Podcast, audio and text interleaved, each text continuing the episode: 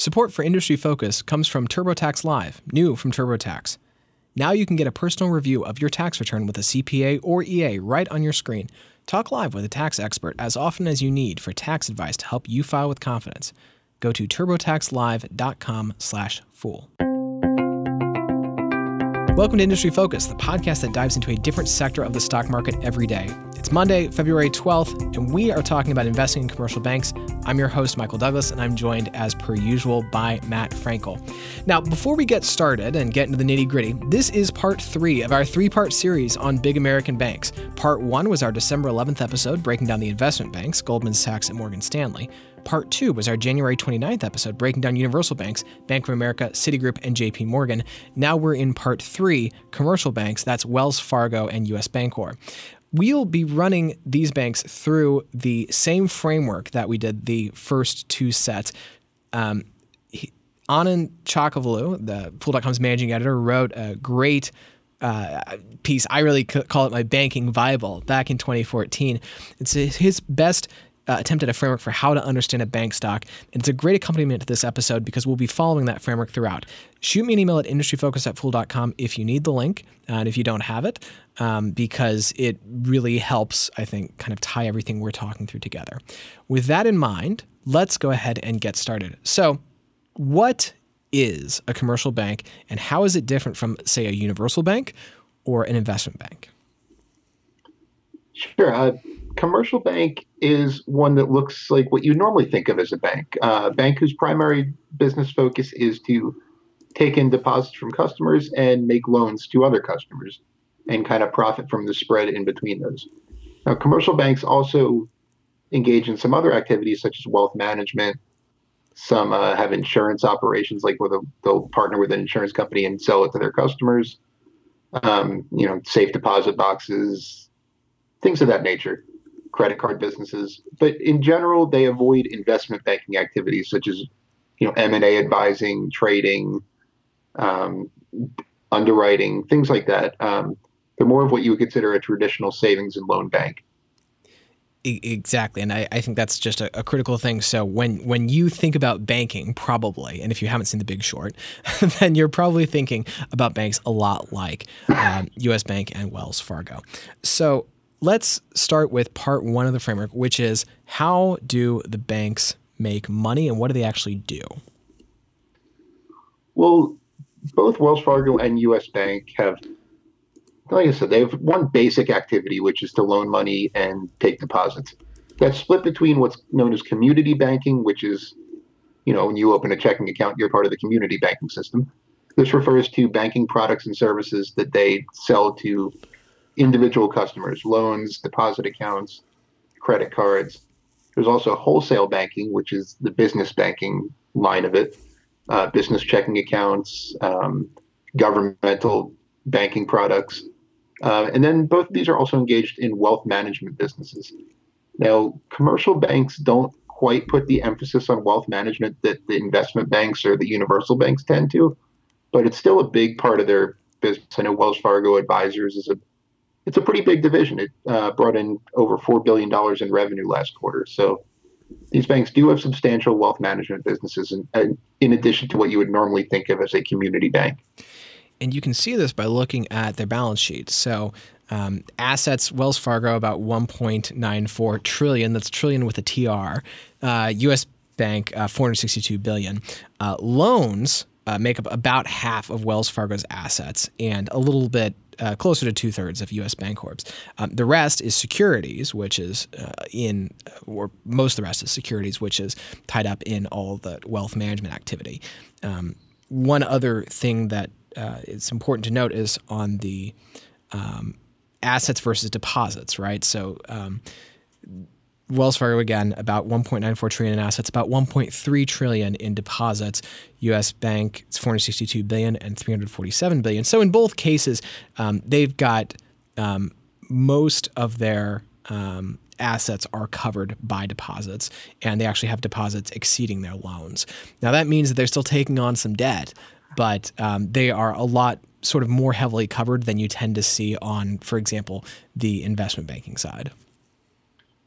Right. Um, investment banking, you'll see they have a lot more securities on their balance sheet, generally, you know, in their trading divisions. Um, neither Wells Fargo or U S. Bank has a significant trading desk. So that's why you see the, the mix kind of shift toward mostly deposits. I mean, definitely more than well over half in both cases, um, and loans being well covered by those deposits. So they're not financing their deposit or their loans with debt. So, you know, like I said, traditional business of taking in money and trying to loan all that money out. Right. The other thing that really highlights that is when you look at um, their income statement, um, you look at the metrics of net interest income and non-interest income. So net interest income is, again, that money that they're making from those loans. And then non-interest income is, well, everything else.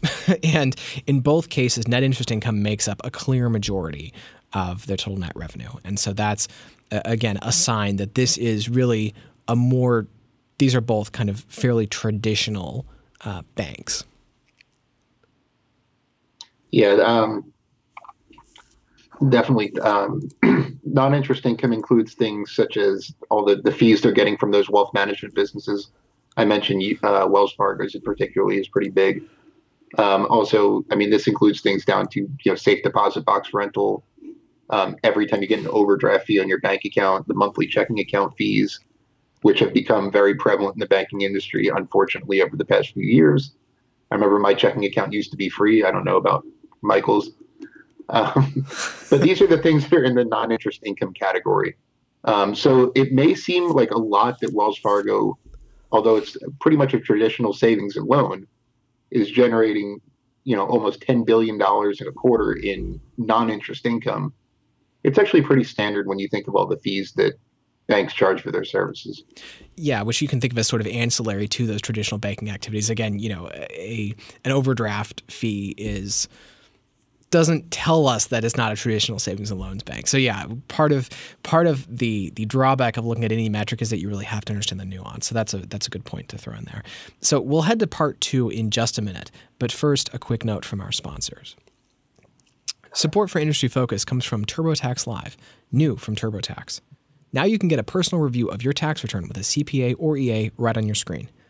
Quickly connect to a tax expert via one-way video as often as you need for answers and advice on your taxes. You can even have an expert review your return before you file, make any necessary changes, and it is all backed with a one hundred percent accuracy guarantee. File with complete confidence. Connect with a TurboTax Live expert today at turbotax live dot com slash fool. Okay, so let's turn now to part two of the framework, which is how expensive is the bank? And of course, there are a few different ways to approach that, but our preferred is uh, price to tangible book value. Right. This is how much a bank trades for relative to the actual assets, excluding, you know, intangible items like goodwill that are on its balance sheet. And kind of the short way to say it is that U S. Bancorp is expensive. Yes, um, that that right would now, definitely be how to say it. Yeah. They they trade for a little over three times tangible book, which is, if you've been following the first two parts of our series, is the highest of the seven banks we've discussed. And uh, Wells Fargo is right around two times tangible book. Um, it's interesting to note, though, that if you value these in the traditional way, you know, price to earnings ratio, both are almost around right around sixteen times earnings. And if you look at some of the other banks, they all trade at around sixteen, between fifteen and seventeen times earnings. You know, despite the fact that their price to tangible book kind of varies considerably from Citigroup's just over one times tangible book to U S. Bank over three times tangible book. So that's kind of a metric you want to look at to differentiate between all the banks, even though their price to earnings ratios may look about the same. And what's one of the interesting things to me about the price-to-earnings ratio here is that it, it tells us in some ways a different story. So when you have a bank that is expensive from a book value perspective, but is, let's say, cheap or in line at least from a price-to-earnings perspective, that is usually a sign that you've got a high return on equity. Now, as a reminder, generally speaking with banks, you want to see a return on equity of ten percent plus. You know, twelve percent plus is awesome, but at least ten percent plus. And U S. Bank's R O E is just under fourteen percent. And so that's one of the reasons why, even though it's expensive from a book value perspective, it actually looks pretty in line from a price to earnings perspective. Yeah, definitely. I mean, this is a return on equity that, you know, would be reasonably good for an, a bank without branches. Right. I mean, that's that's almost unheard of for a branch-based bank, especially one that size. Um, just to give you the comparison, Wells Fargo's is eleven point three percent, and that's very good. Um, most banks, most of the other banks are right around ten percent or even a little bit less. Um, return on assets is another one. You want to see about one percent return on assets. U S banks, almost one point four percent. Um, so the ch- quick way to say this is you get what you pay for. You're paying extra, uh, premium valuation for the bank, but you're getting a much higher quality banking institution. Um, not to say well, well, Wells Fargo is low quality. U S banks just in a class by itself. Indeed. And I have to admit here that we have kind of slipped into part three, which is what is the bank's earnings power? But it was just such a natural conversation that I couldn't resist. Um, the other one of the other pieces to look at is efficiency ratio. So you always want to see an efficiency ratio under sixty percent if possible. U S Bank clears that at fifty-eight point eight percent, um, and Wells Fargo doesn't. They're at sixty-six point two percent. Now, there are some particular reasons for Wells Wells Fargo's to be so high recently. We'll get to that in a bit. Um, but uh, that's certainly something to keep an eye on. The other piece that I'll throw out there is net interest margin, um, almost three point one percent at U S Bank, which is a really, really good spread. Um, and it's two point nine percent at Wells Fargo, which is also a really good spread. I mean, generally speaking, if you're seeing above about two point five percent, that's usually a pretty good sign. To see them both at or near double that is Uh, a, a good spot to be, particularly because as interest rates continue to hopefully rise, knock on wood, um, there is a lot of opportunity for those interest rates, for those that interest margin to expand further. Yeah, definitely. Um, just to kind of give you a comparison, Bank of America is like about, I think, two and a quarter, which we think is pretty good. If you yeah. said anything over one and a half is nice. Um, the other thing you want to watch for is margin expansion. Like, Wells Fargo is a special case. We'll get to why in a minute. Um, we'll just we'll just keep we'll just keep burying that lead. Yeah, we'll, we'll just keep we'll kick the can down the road on that one. Um, U S. Bank, the, their margins have expanded by ten basis points over the past year, so you can kind of see the effect of rising interest rates at work. Just generally, uh, the rates banks charge for loans, you know, outpaces the rates they're paying for deposits. So you'll see margins expand as interest rates, hopefully, like you said, knock on wood, continue to rise. Absolutely. And of course, this takes us to part four, which is what risk is the bank taking on to achieve those earnings? To some extent, when you see a lot of growth and you see a lot of good metrics with a bank, one of the first questions you really have to ask is, okay, what's the flip side of this? Like, have they have they really found a way to build a better mousetrap, or is this a case of loaning out money too aggressively to people who may not be a good credit risk? So think about it this way: if you have, um, uh, if you're putting out a risky loan, chances are good you're putting it out for a a good interest rate uh, from the bank's perspective, of course, not so much from the consumer's perspective, because you're able to charge more for someone who's higher risk. The flip side of that, though, is that when the tide goes out and the credit cycle turns and the economy goes bad, those tend to be the loans that are going to default first, which is not so great from a bank earnings perspective. And so that's something you really, really, really have to keep an eye on. Um, both Wells and U S. Bank, um, their net charge-offs are, are pretty low. Wells is at zero point three one percent. U S. Bank's is at zero point four six percent. Of course, cautionary point here, which is that everything tends to look good when the credit cycle is doing well. But they both did pretty well even through the Great Recession, comparatively speaking. Yeah, both of these banks have historically been known for having, you know, top-notch asset portfolios. Um, one thing you do want to keep an eye on, both have substantial credit card businesses, especially Wells Fargo. Right. And these tend to be, like Michael just said, the riskier loans, but banks are willing to make them because what's the interest rate on your credit card? twenty percent? twenty-two percent. Something like that. So that's why they're willing to do it. Um, but those are the loans that tend to turn first when credit cycle gets bad.